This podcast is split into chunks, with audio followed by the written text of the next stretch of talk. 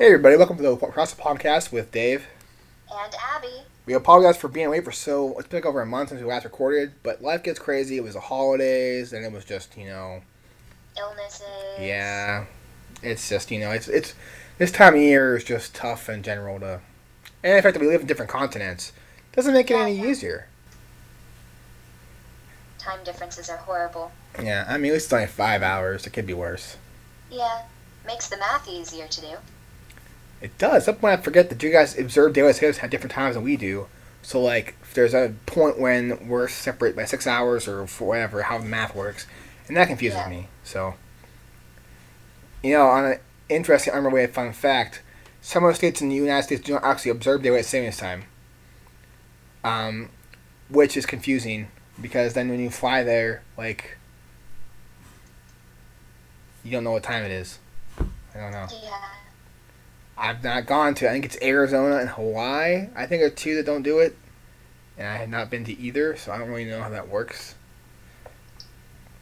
Thank God for cell phones, because they're, you know, cell phones are by the satellite, so it would fix by itself, I suppose. Yeah, I'm very thankful that that cell phones do the time change all by themselves, because I would just forget. Why are you late to work today? I'm not late. It's nine o'clock. No, it's ten. Well, excuse me for forgetting the daylight savings time. Oh, okay, well, gotta be an adult here. Ugh. You know, I've the daylight savings time was done for a reason to uh, help with the growing season, but I feel like now, is it really necessary anymore? I don't know. But are you, are we gonna really be able to just stop it?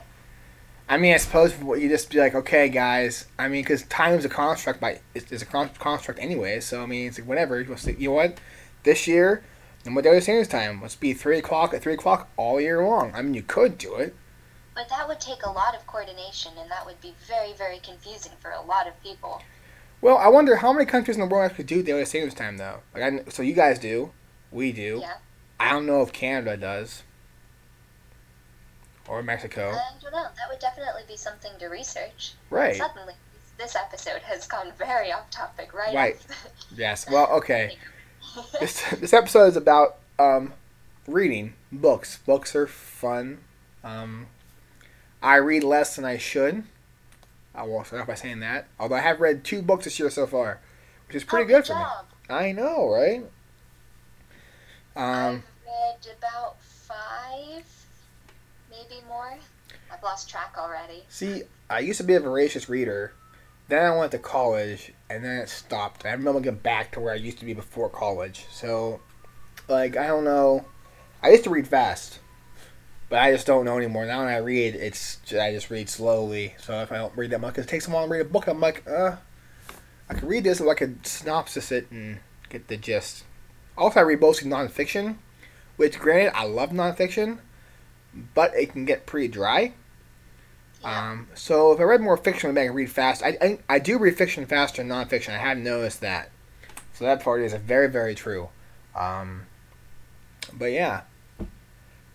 What have you What have you read recently that you like to tout for the world? Okay, so um, so we've had this episode planned for a while, and I was like, oh, well, I'll just talk about the first book I read this year. Um, which is called um, An Ode to Love, and it's by a friend of mine, actually, Sarah Dickey. Um, and it's beautiful. It's a little, it's it's a poem type thing that is an ode to love, and it's wonderful. But then I read another book. Um, so I started into Fangirl by Rainbow Rowell, who wrote Eleanor and Park, um, which I prefer. Um, but I really liked Fangirl the first time I read it, but the second time around, is so completely different that I'm I'm it's not that I'm not enjoying it as much, it just took me longer to get into the actual book. Um, but then I was like, okay, maybe I don't want to talk about this one. So I was in a Jane Austen mood not too long ago, so I this insensibility. And I started, I'll just talk about Persuasion because Jane Austen is awesome. But then I was like, you know what? I should stick to what I know best. And because I'm going to a um, Harry Potter exhibition that they're having at the British Library um, in two weeks' time, I think it is now, yeah? And I figured, well, I'll just reread all of the Harry Potter books, and so I can talk about them.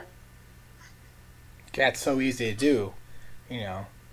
I know. They're so... It is, and they're, they're so near and dear to my heart. So I am currently um, at the end of the fourth book. And also, how far long ago did you start reading them? A couple weeks. Okay. Well, that's not as fast as I thought it was. Okay. No, and also I should add, um, I say reading.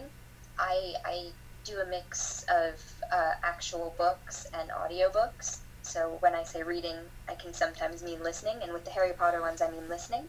Mm, okay. I see. I can't do audiobooks because they, like, I can. I love podcasts, of course, um, but listening to audiobooks, I just I know I can read faster than they talk, and it drives me crazy. I don't. Yeah, I don't know. I've tried audiobooks, and I'm just like, uh. Top of that too.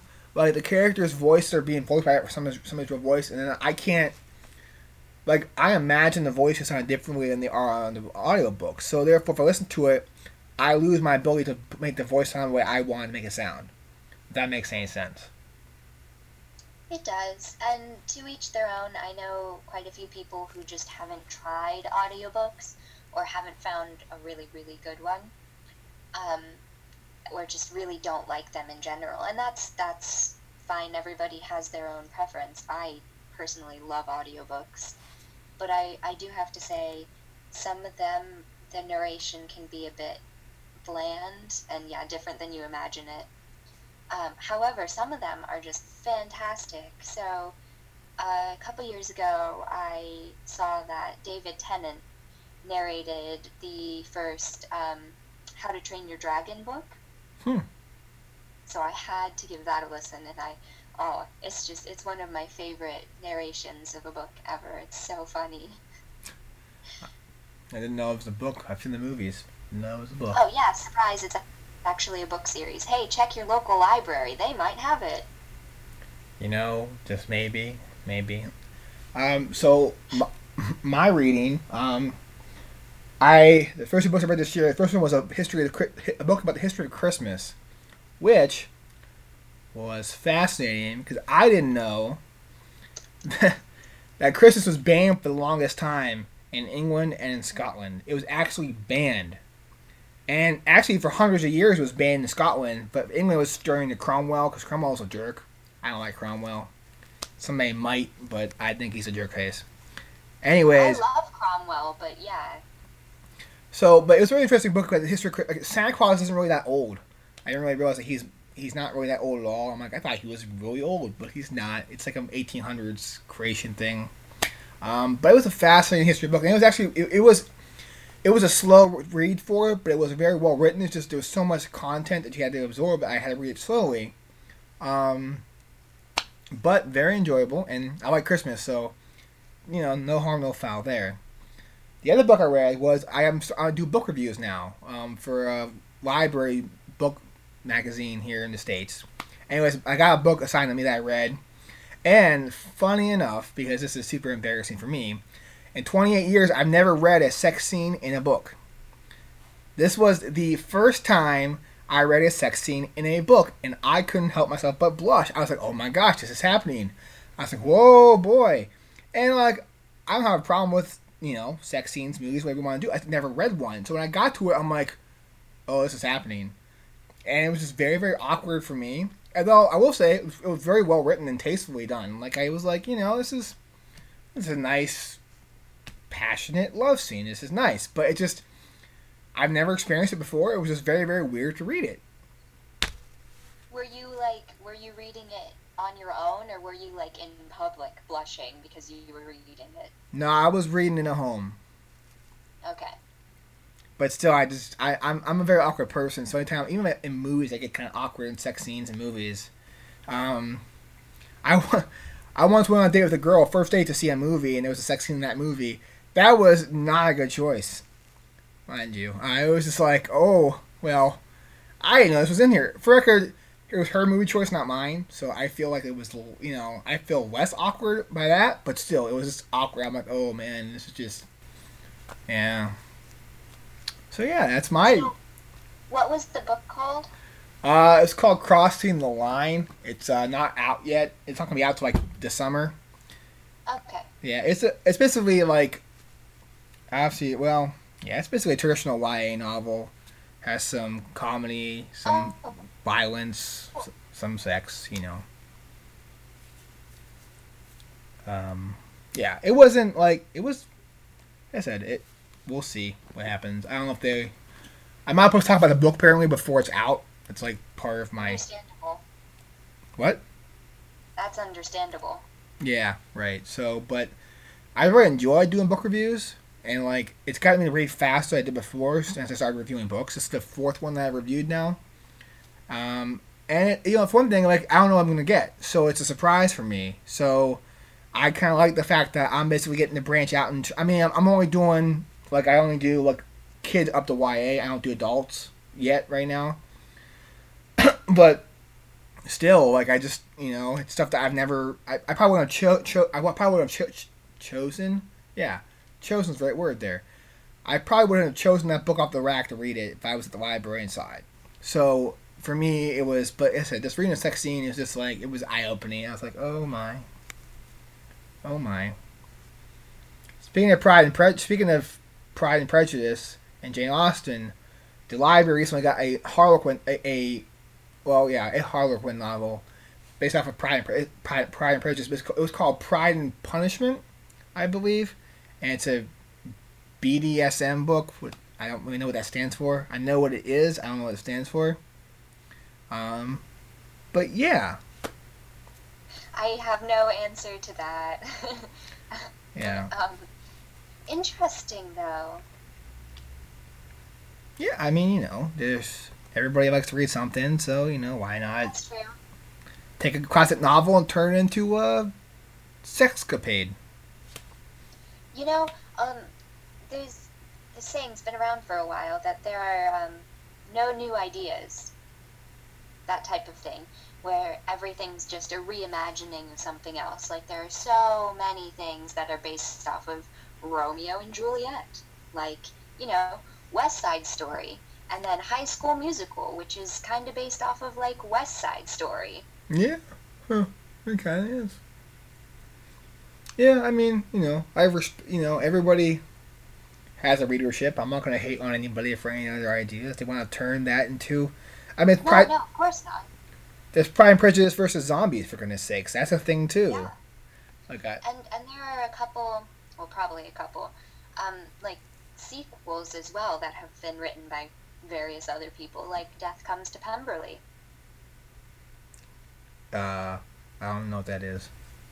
Uh, it's it's about later, after Lizzie and Darcy are married and and Lydia and Wickham get into more trouble. I won't go into it now. Okay.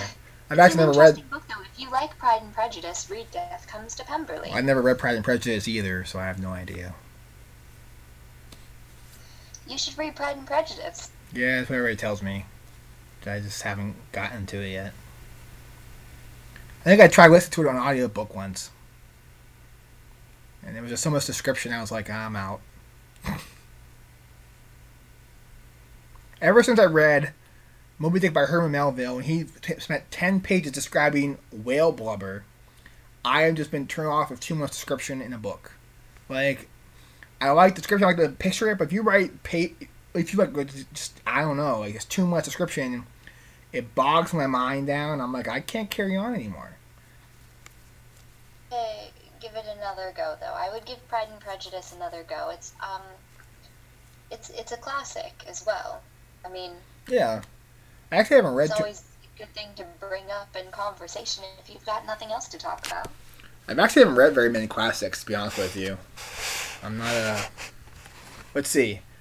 The finest classics would be, let's see, what have I, what have I read that would be classic? Well, I've read most of Shakespeare's, so those are classics, obviously. Um, uh, Moby Dick is a classic, although it shouldn't be. I think it's really overrated. Um, Scarlet Letter, House of Seven Gables. Okay. Um. Yeah. Oh, uh, Catcher in the Rye. Uh. Of Mice and Men. Uh, so all the things you had to read in high school. Oh yeah, I've never I've never chosen voluntarily to read a classic novel. And that's where you go wrong. I may be, but like it's I'm. It's a different experience when you choose to read it. Yeah, I would agree. I just I don't know. I haven't. I'm just getting back into reading right now. I don't want to get something that I'm, I'm not enjoying and then get turned off to it again. So I'm being careful what I read. So like, I, have you read Lord of the Flies? No. That's a brilliant one. Okay. Yeah. Um, it's also not a girly romancy book. I know. It's also. I know the. I, I know the whole premise of the book. It's very. Yeah. And, it's brilliant. Yeah. And very well written. Yeah. No, I know. William Golding. Mm-hmm. That's the author's yeah. name. Yeah. I don't know. I'm. I, I, so I, I am enjoying reading again, so that's a good thing. So we're getting there slowly but surely. I have. Well, I have to read a book about beer, how to brew beer. That's my next up on my list. That's not really a. That's not really a, you know. That's a procedural piece, I guess. It's like, yo, here's how you brew beer. You do this and this and do this and. That's yeah. What I'm trying, just kind of I'm trying to brew I, beer. I always forget that those are considered as books too. Cookbooks. I, I never, I, I very rarely count cookbooks as books. Well, does anybody actually read cookbooks? Is my question. Uh, hope so. I do. Well, I mean, like, you read the recipe, but you don't actually, like, well, I guess most cookbooks, all they are are recipes. Some cookbooks do have narrative to them, though. So I don't know if you, I mean, you obviously read the recipes, do the recipe, to do, make the thing, but do people re- read the narrative part of it? I guess would be the question. I do.